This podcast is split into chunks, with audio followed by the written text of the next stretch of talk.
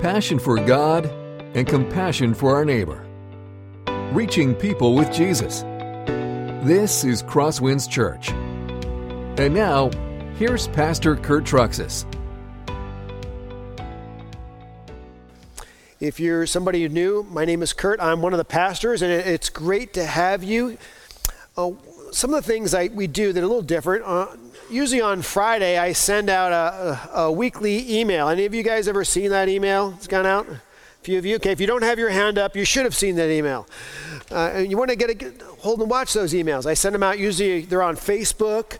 Uh, we put them on the top of our weekly email, and they also go out on the church app. And I try to keep them relatively short because I know we're always busy. Just just a few announcements, but then I love to go in those emails and I like to visit people who are new to the church or people who've been around the church for a while and just sort of introduce you to them. So maybe if you've seen the emails, you've seen that I've had a chance to go join farmers as they're riding around in carb- combines, had a chance to go to a dairy and get some cows milked. Uh, had a chance to see a guy laying tile in a bathroom, and uh, also had a chance to go to a local ice cream shop. Somebody has to sample the flavors. You know, it's good. Uh, but every once in a while, I like to break it up a little bit, and I do a little longer video. And I did that this past week for you. I don't know if you had a chance to see it. I interviewed one of the owners of our local Jersey Mike's restaurant. Uh, full disclosure, uh, he's not a Christian uh, and he has never really attended church, but he is a really nice guy and he makes good sandwiches. And I always see him and talk to him, and he's friendly. And I asked, you know, you went through all kinds of training at Jersey Mike's about how to open a successful business and how to be successful in a small town maybe there's lessons that we could learn as a church about how we can better reach people in our community and be successful in reaching them in our small town. And would you be able to sit down with me and I could do a little interview? And he agreed to that. And so it was a lot of fun. Um, one of the things he said that Jersey Mike's, they teach you that you are not just there to make sandwiches, but when people walk in the door, you have to be positive and you have to take a genuine interest in everyone who comes in the door, as well as, by the way, I'm going to pause. I never dismissed the kids, did I, Robert? kids, get out of here. You don't want to hear my Jersey Mike story because then you don't want to go there for lunch. Yeah. Sorry about that, kids.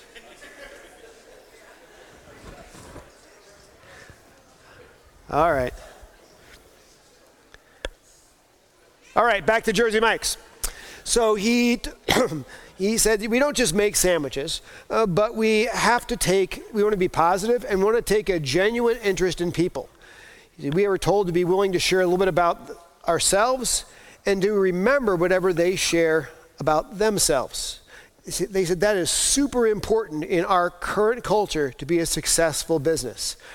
And I thought that's something that we can learn from as a church because when people walk in the doors, we're not a sandwich shop, but they are checking us out. They're checking out the product, see if the product is any good, and then they're wondering, do people about me in this church, do people in this church actually care about me? Will people in this church take a genuine interest in me? Will people in this church re- remember my name and what's important to me? That's what people are asking. And I thought, that's something that as a church we can really take to heart. That's what it takes to be successful in our current culture. So that's a challenge for us. It's right out of that video. By the way, if you didn't see the video, that's just a little encouragement to download the church app, scan the QR code in the back of your bulletin to download the app, then go to the Spirit Lake Communications group. It's right there on the top, a link to the video, and I encourage you to enjoy it. But why I give you that challenge about taking a genuine interest in people and remembering their names and being friendly, I also want to, at the same time, compliment you. Because I know a number of us do that naturally and do that very well, and I'm so proud of you guys for that. I can say that because two weeks ago, a friend of mine came to church. Now, you need to understand that I've been inviting him all the time for the last two years. And he sort of even got, I sort of dropped off the prayer list for a while because I figured God wasn't going to answer that prayer. Every once in a while, then he comes back on. I keep praying about it. But surprise, surprise, two weeks ago, he showed up. And of course, he knows that I'll take a genuine interest in him when he walks in the door. But what really made me super proud is when a number of you walked up to him and spent time talking to him and took an interest in him. And he knew that right away. And it made a huge difference. So, uh, why I'm challenging you to continue doing that, I also want to encourage a number of you who are already doing that, because that's essential for us as we try to be a church that is reaching people with Jesus. Amen? Amen. Amen. All right, let's dive into our study. If you have your outlines, take them out. We're going to start under the section called Background. We're back in 2 Samuel today. And you'll remember in 1st and from 1 Samuel and in at least the first part of 2 Samuel, David has been a man on the run, constantly even having Saul chase him, Abner chase him, Ishbosheth against him, you name it, he's been constantly running. But finally, he is now installed as king over all Israel. Things are going really well. 2 Samuel chapters 8 through 10 are the high point of Jesus of David's life and of David's reign. 2 weeks ago we were in 2 Samuel chapter 8 and in that chapter we looked at the conquests of David's kingdom. We learned that when God gave the dimensions of the promised land to Abraham, and the same dimensions he were given to Moses, and also he gave the same dimensions to Joshua later in history. It was actually a much larger promised land than what Israel had up to that point conquered. When David became king, they only possessed a small part of the promised land, but David took on the role of being the new Joshua and returning to the conquering of the promised land. And for the first time in Israel's history, they actually owned and conquered the full extent of the promised land under David. So we saw David was a great conquering hero doing God's work. But we also learned in 2 Samuel chapter 8 the character of David's kingdom, how he ran his government. We saw the description was he was known for his justice and his righteousness. He was fair. He was just. He didn't tolerate corruption in his reign. In fact, um, he didn't play favorites. He didn't have uh, anybody, he didn't tolerate ego. He didn't tolerate pride. Had a huge level of integrity, which, by the way, would be sort of refreshing for us, wouldn't it? People in government that don't tolerate pride, that don't play favorites, that aren't filled with their ego Man, that's almost impossible to find nowadays. But that was what David's government was known for. Today, when we get to the next chapter, 2 Samuel chapter 9, we're going to see that David was not just a conquering hero. He was not just a man whose government was known for righteousness and justice and integrity, but he was also a man and a leader of compassion and grace a man with a tender and caring heart. What a wonderful combination that would be in a leader. A tender person who is also a conquering hero and filled with integrity and justice. By the way, all of this will come crashing down for David in just a little while because we're in 2 Samuel chapter 9. When we get to 2 Samuel chapter 11, when he's riding the crest of the wave, that's when he enters into a, an adulterous relationship with a woman named Bathsheba. She becomes pregnant with his child, and to cover his sin up, he murders her husband. And from there on out in the rest of the book, it's a slow, constant downhill drain on David's life, which is an incredible reminder that whenever we sin, it leads to suffering. Sin never, ever pays. But at this point, we're in 2 Samuel chapter 9. Things are still going extremely well for David, and we're going to focus on his incredible kindness. One of the things we're going to see is David is not just known for his kindness as a king, but his kindness is actually a preview of God's kindness to us through the greater son of David, Jesus Christ. How does that happen? We'll find out shortly. Let's dive into our text. By the way, I, have broken the text up uh, into just little areas of kindness because that's sort of the main theme of the chapter the kindness of God's King. Number one, kindness promised. The first verse.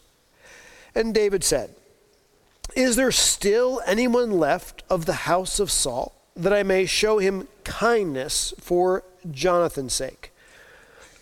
David has been king over Israel at this point for about a, a decade.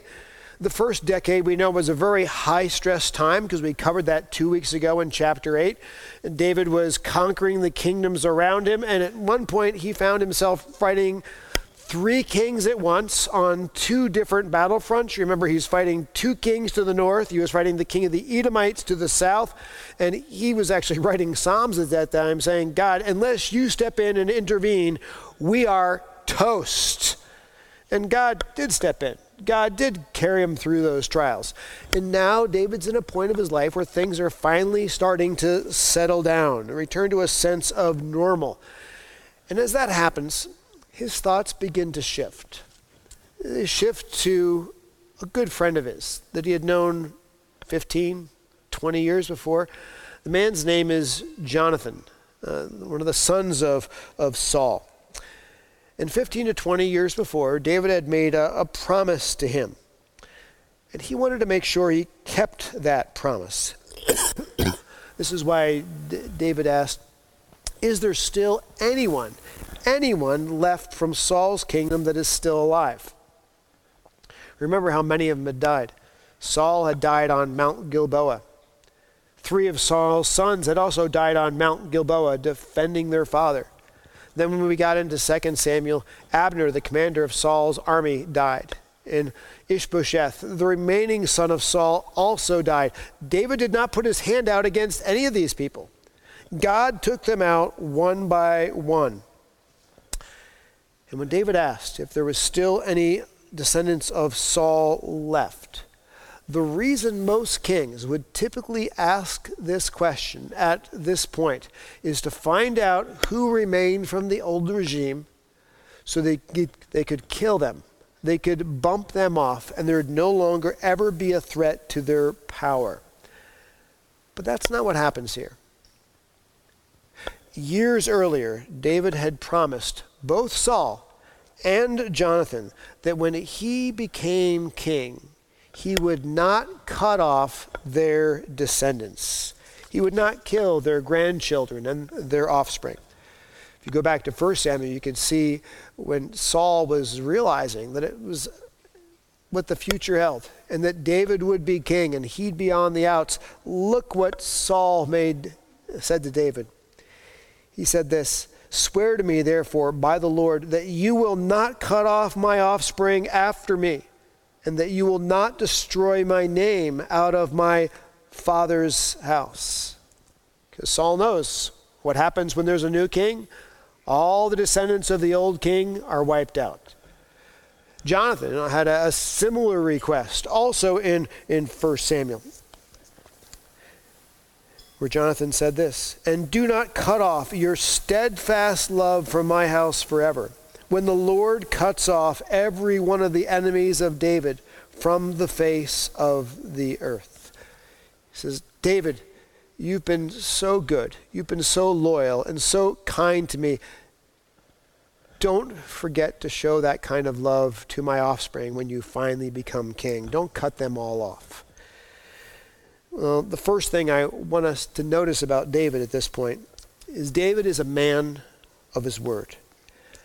Even though these promises were made to Saul and made to Jonathan 15 to 20 years prior, and I doubt many people knew about these promises, David was sure to make sure he could keep these promises. When, when the crisis that he was in front of was done, which is all those wars, he set about to keep his word. Today, many politicians make promises to get in office, but very few politicians keep the promises once they're actually in office. Isn't that true? David was different that way. He would be a man of his word. I thought this is a great reminder for us, isn't it?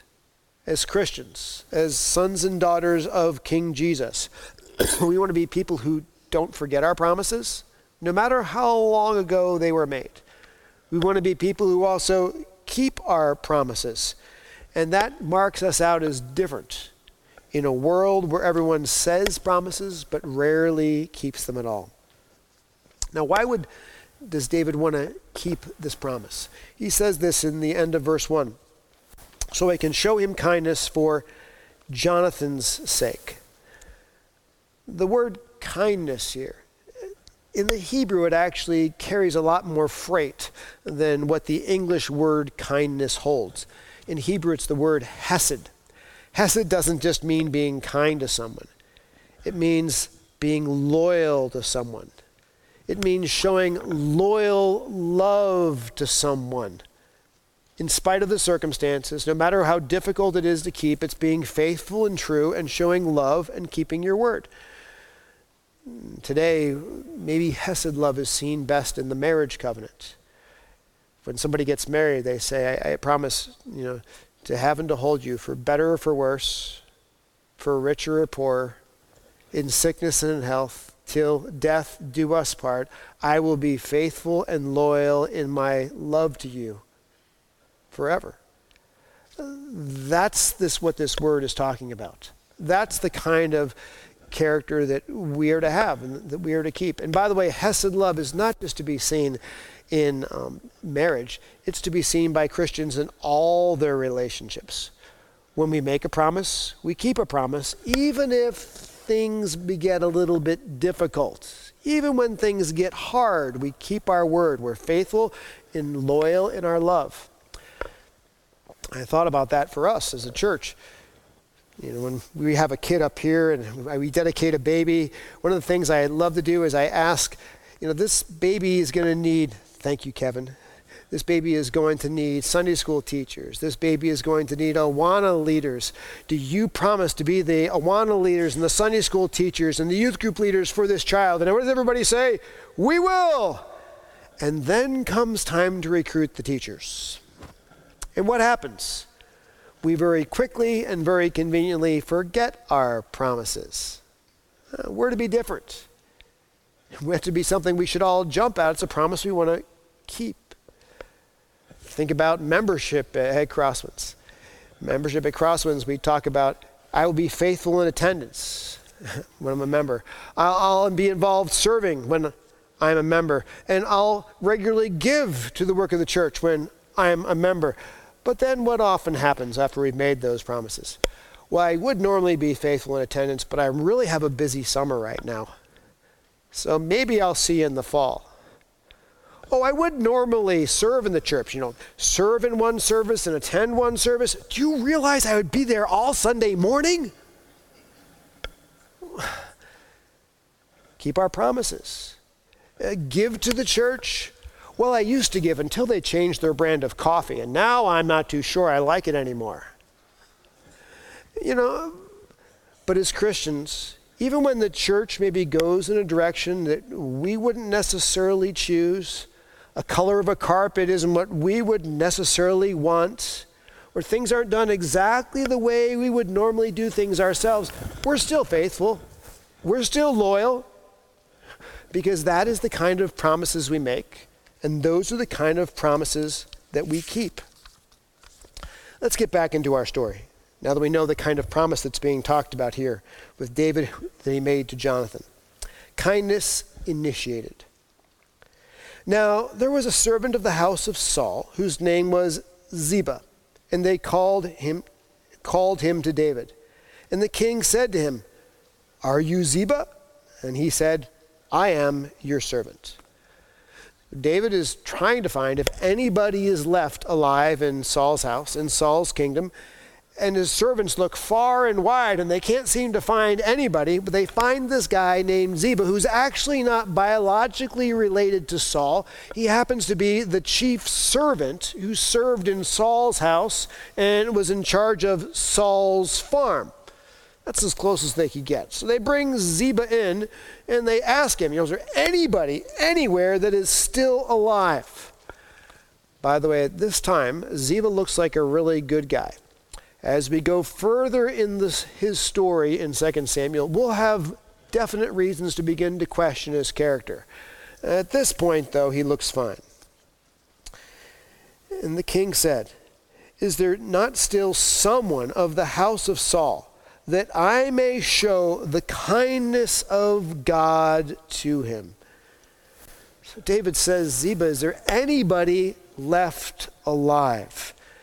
And that word kindness, by the way, it's that same Hebrew word hesed, loyal, faithful love. But notice what kind of loyal, faithful love he wants to show the kindness of God to him. The kind of love I want to show to the descendants of Saul are the kind, is the kind of love and faithfulness and loyalty that God shows to us. Folks, does God ever turn his back on you? Is God always faithful and loyal to you? Does God give us far more love than we ever deserve? Does He just blow us away with His kindness? This is what David wants to do for any descendants he could find left alive from Saul and Jonathan's house. And Ziba said to the king, Well, there is still a son of Jonathan. He is crippled in his feet. On the surface, as I mentioned, it seems like Ziba is acting as a loyal servant of David. We'll find out in the future there's reasons to doubt this. Because the way Ziba says this, it seems like uh, this cripple is the only one left. By the time we get to 2 Samuel chapter 21, we'll see that there are other descendants of Saul that are left. But Ziba at this point doesn't seem to tell the whole tr- truth. And it's reasonable to assume, by the way, that David also does not know about this son. He has no idea about this son's story and this, how this son ended up with his disability. Now, if you've been with us for the earlier parts of the study, you'll know about this man and how he ended up disabled because we covered him in 2 Samuel chapter 4. I'm going to read for you from verse 4 to tell a little bit about his story. Jonathan, the son of Saul, had a son who was crippled in his feet. He was five years old when the news about Saul and Jonathan came from Jezreel, and his nurse took him up and fled. And as she fled in her haste, he fell and became lame and his name was Mephibosheth. When news came from the Mount Gilboa area that Saul and Jonathan were dead and that the Israelites had lost miserably, that news reached Saul's hometown and they were in a panic. They knew it wouldn't be long until the Philistines made it to Saul's hometown and tried to wipe out the rest of Saul's descendants. Mephibosheth was five at the time. His nurse picked him up and ran for her life holding him and either tripped or dropped him in such a way that it broke his back and he ended up crippled for life. And the king said to him, Well, where is he? And Ziba said to the king, He's in the house of Machir, the son of Ammiel, at Lodabar these names and these locations sort of sounds like a little bit of theological potluck soup. I don't know these guys. We don't know these locations. Doesn't sound like there's much significance here. Actually, there's a great deal of significance to these names and locations. I won't get into the significance of the name right now, but I will get into the significance of the location this morning. Mephibosheth is in Lo Debar. Let me show you where it is on a map. There's Lodabar. It's just to the east side of the Jordan River. Uh, up there, as you get, get closer to the Sea of Galilee, and you say to yourself, that doesn't sound like anything special. Until you understand the name in Hebrew. Debar is the Hebrew word for word or thing. Lo is the negative particle, it means no. He is living in a place called nowhere, a place called nothing, what do you think it looks like? You got it. Here's a satellite view. The left side is the part coming out from the Jordan River, and then all of a sudden it breaks into deserts. Mephibosheth has been hiding out in the desert where nobody else in their right mind would ever go. While his father and his grandfather were a prince and, a king over Israel, men of legendary strength and legendary athletic ability, as for Mephibosheth, he's a cripple who can do absolutely nothing. While his father was a prince and his grandfather a king, and they lived in the center of the land and enjoyed the best of life, he lives in a desert in a guy's house, hiding out in the middle of no place away from people. He's the exact opposite of what one generation before was like.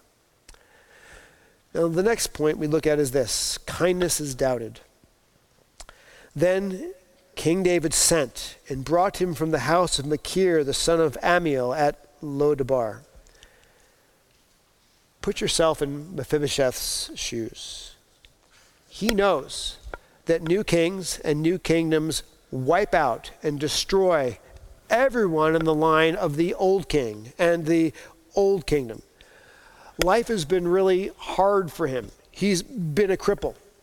He's been in hiding in the desert trying to make sure that nobody knows where he is, trying to stay low on the grid. Nobody could find, remember, the descendants of King Saul. But Ziba, great guy that he is, ratted him out. Now he is on his way to see the king. He is pretty much positive that he is going to lose his life in front of the king. He's one of those guys going, Boy, doesn't life really stink? I'm a cripple. I'm living in a desert. Now I'm going to get killed simply because of my father and my grandfather. That's what's going through his head. And Mephibosheth, the son of Jonathan, son of Saul, came to David. It's safe to assume Mephibosheth knew nothing about David's promise to his father. It's safe to assume Mephibosheth knew nothing about his promise to his, his Mephibosheth's grandfather. No doubt he was trembling the whole trip, afraid for his life. And this is what happened when he finally came in the king's door. And he fell on his face and paid homage. I don't know if Mephibosheth used an ancient version of crutches I don't know if he used an, an ancient version of a wheelchair, but it was painful for him. He got flight, flat on his face in front of the king, trying to give honor to the king and to beg for mercy from the king. And the next words, no doubt, shocked him. It was just one word. It was his name, spoken by David. And David said, Mephibosheth. Now, the text doesn't tell us tone of how this word was spoken, but I'm willing to bet there was grace in that name, there was compassion in that tone, there wasn't anger, there wasn't hatred, there wasn't a desire for blood, there wasn't a desire for death. As David said that one word, Mephibosheth's name. But it didn't sink into Mephibosheth. Look what his next word is but he answered, Behold, I am your servant. David, I, am just here to serve you, whatever you want. Now we see kindness assured. And David said to him, Do not fear. Can you picture him, Mephibosheth, this cripple, shaking like a leaf in front of David? And David is, Don't be afraid, Mephibosheth. Stop shaking. And then he says this For I will show you kindness. In the English, it says, I will show you kindness. We know it's the Hebrew word hesed. I'm going to show you loyal, faithful love. But it's even more interesting in the Hebrew here because it's in the emphatic tense. Because David says, I will surely, definitely, overwhelmingly show you kindness and love. Why? For the sake of your father Jonathan. All of my love, all of my appreciation and thankfulness to Jonathan, who, who saved my life many times, who was my friend, who helped me. He's not here to pour out thankfulness upon him, but you're his son. You, you are here. I'm going to pour all that thankfulness out on you. And David does this two ways. First, David restored all the land of Saul to Mephibosheth. He says in verse 7 And I will restore to you all the land of Saul your father. This is interesting.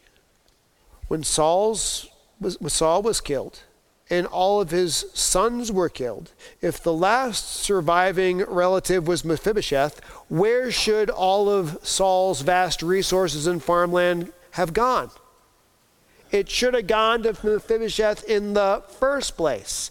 Somehow, Ziba had wormed his way in there, and Ziba, the chief servant, was now in charge of this massive farm and receiving all the income from this massive farm, while Mephibosheth, the actual rightful heir, was living in the desert in obscurity. I told you he wasn't quite above board. So David flips it around and gives him what was actually rightfully his a great inheritance. The second thing he gives is this David gave Mephibosheth a permanent seat at his table.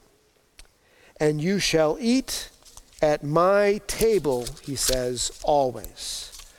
That may not sound like much, but this is a huge privilege.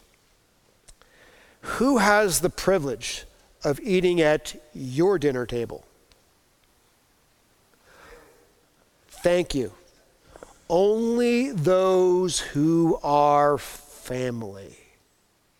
What David does is he essentially adopts Mephibosheth as his own son. From here on out, Mephibosheth will sit next to the princes and daughters of the king at the family table. Every private family conversation, Mephibosheth is part of. Think about how welcomed he feels. Think about how loved he feels. He went from being a cripple that lived in isolation in the, the desert to now having his vast inheritance returned and a permanent seat at the king's table, adopted into David's own family. Well, this is an amazing story of God, David's incredible kindness, the kindness of this king. But do you see how this parallels us? Do you see how what David did parallels what Jesus did? Do you see how Mephibosheth's story actually is our story? Like Mephibosheth, who had lost his place because of Saul's sin, and he ended up as a cripple. We've lost our rightful place in a relationship with God because of Adam's sin we too have been crippled by sin. This is Mephibosheth, was in the middle of no place in the desert, going nowhere with his life. And once we were crippled by sin, we were in no place in this world, going nowhere in this life. But then David sought out Mephibosheth. And uh, David restored the inheritance that was rightfully his. And then David gave Mephibosheth an honored seat forever at the king's table. But isn't this what God has done for us through Jesus Christ? He sought us out with Jesus Christ. He restored to us the inheritance as the sons and daughters of God that was lost when we, our forefather Adam fell into sin. And then he adopted us as brothers and sisters of Jesus Christ. And you and I, have a seat forever at the king's table. While David was incredibly kind to Mephibosheth, our King Jesus and his kindness to us is far greater than David ever did or David ever could do. Amen? Amen. Now, look at this kindness that God has given us. I'll give you some passages of scripture from the New Testament. 1 Peter chapter 1. Blessed be the God and Father of our Lord Jesus Christ. According to his great mercy towards us, he has caused us to be born again to a living hope through the resurrection of Jesus Christ from the dead, to an inheritance that is imperishable, undefiled, and unfading, kept in heaven for you. See the inheritance there? Mephibosheth had his inheritance restored. We are given an even greater inheritance in all of eternity through Jesus. Or Ephesians chapter 2, 4 through 7. But God, being rich in mercy, and there's the kindness of our King, because of the great love with which He has loved us, even when we were dead in our trespasses, He made us alive together with Christ. By grace you have been saved. That's how Mephibosheth was saved. By God's grace when he was as good as dead and gone. And he raised us up with him and seated us with him in the heavenly places in Christ Jesus, so that in the coming ages he might show the immeasurable riches of his grace and kindness towards us in Christ Jesus. David showed the immeasurable amount of his kindness by raising Mephibosheth up, giving him an incredible inheritance and a seat at the table. But that is what God has done for us through Jesus showed incredible kindness to us. And through all of eternity, he will show the immeasurable riches of his kindness to us through Jesus. And I like it this way Ephesians chapter 2, verse 3, verses 20. Now to him who is able to do far more abundantly than all we ask or think according to the power at work within us. Paul's point is you think you can understand how good God is? You have no concept of how good God is. If you're blown away by how kind and how good David was to Mephibosheth the cripple, we should be even more blown away by how kind and how good God is to us through Jesus Christ. He's blessed us far more than David ever did to Mephibosheth. Revelation 21, verse 4, He will wipe away every tear from their eyes and death shall be no more. Neither shall there be mourning, nor crying, nor pain any more, for the former things have passed away. The one thing that David could not do for Mephibosheth was change the crippling in his legs. That is one way that the sin that had been done against him and experienced by him could not be fixed. But I want you to know that through Jesus Christ, every single effect of sin on our life will one day be washed away. Those who are cripples in this life will not be cripples in the next life. Those who have been broken by sin and who are scarred by sin in their hearts and in their minds in this life will not be broken by sin and scarred by sin in the next life because Jesus is such a good kind good king and a kind king. He takes that all, my friends, away. This is what blows us away. Now, the thought hit me as I was in my study. Wouldn't it be strange if at this point, after all the immense kindness that David has shown to him of restoring his inheritance and giving him a seat at the king's table forever, if Mephibosheth turned it all down and walked away and went back to the desert. That would be utter foolishness to turn your back on the kindness of the king. But, folks, that is what some people do in the church. They have the kindness of the king right in front of them, but they turn their back on it and they walk back to the desert of sin, to the purposeless of life and they turn their back on all the good things that God wants to shower upon them through Jesus Christ. If that's you this morning, thinking about walking away from Jesus, walking away from the church, please do not turn your back on the kindness of our good and wonderful Savior and God and of Jesus Christ, our good King. It would be utter foolishness to do that. Next, we have kindness questioned. And he paid homage and said, What is your servant that you should show regard for a dead dog such as I? Mephibosheth is so blown away by this. He just looks at David and says, What are you doing? I'm a nobody. I'm a worthless person. I'm a cripple. How can you show this kindness to me? I'm like a dead dog useless, repulsive, unwanted. That's me. But here's the interesting application. Do you ever wake up in the morning and feel like a dead dog? Do you ever feel like you're somebody who's useless in life? Who's a drag on other people in life? Who's not necessarily a great contributor in life? I want you to know that our King is so good, he loves to shower kindness on those kind of people.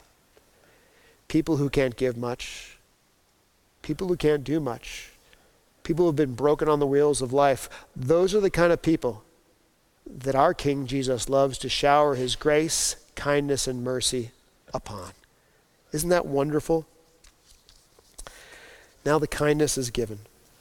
Then the king called Ziba Saul's servant and said to him, Well, all that belonged to Saul and to all his house I have given to your master's grandson. You and your sons and your servants shall till the land for him and bring in the produce, that your master's grandson may have bread to eat, which implies maybe before this he hasn't had much bread to eat. But Mephibosheth, your master's grandson, shall always eat at my table. Let me read this.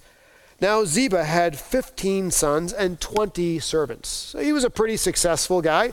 This was a servant who was so successful, he had 20 of his own servants.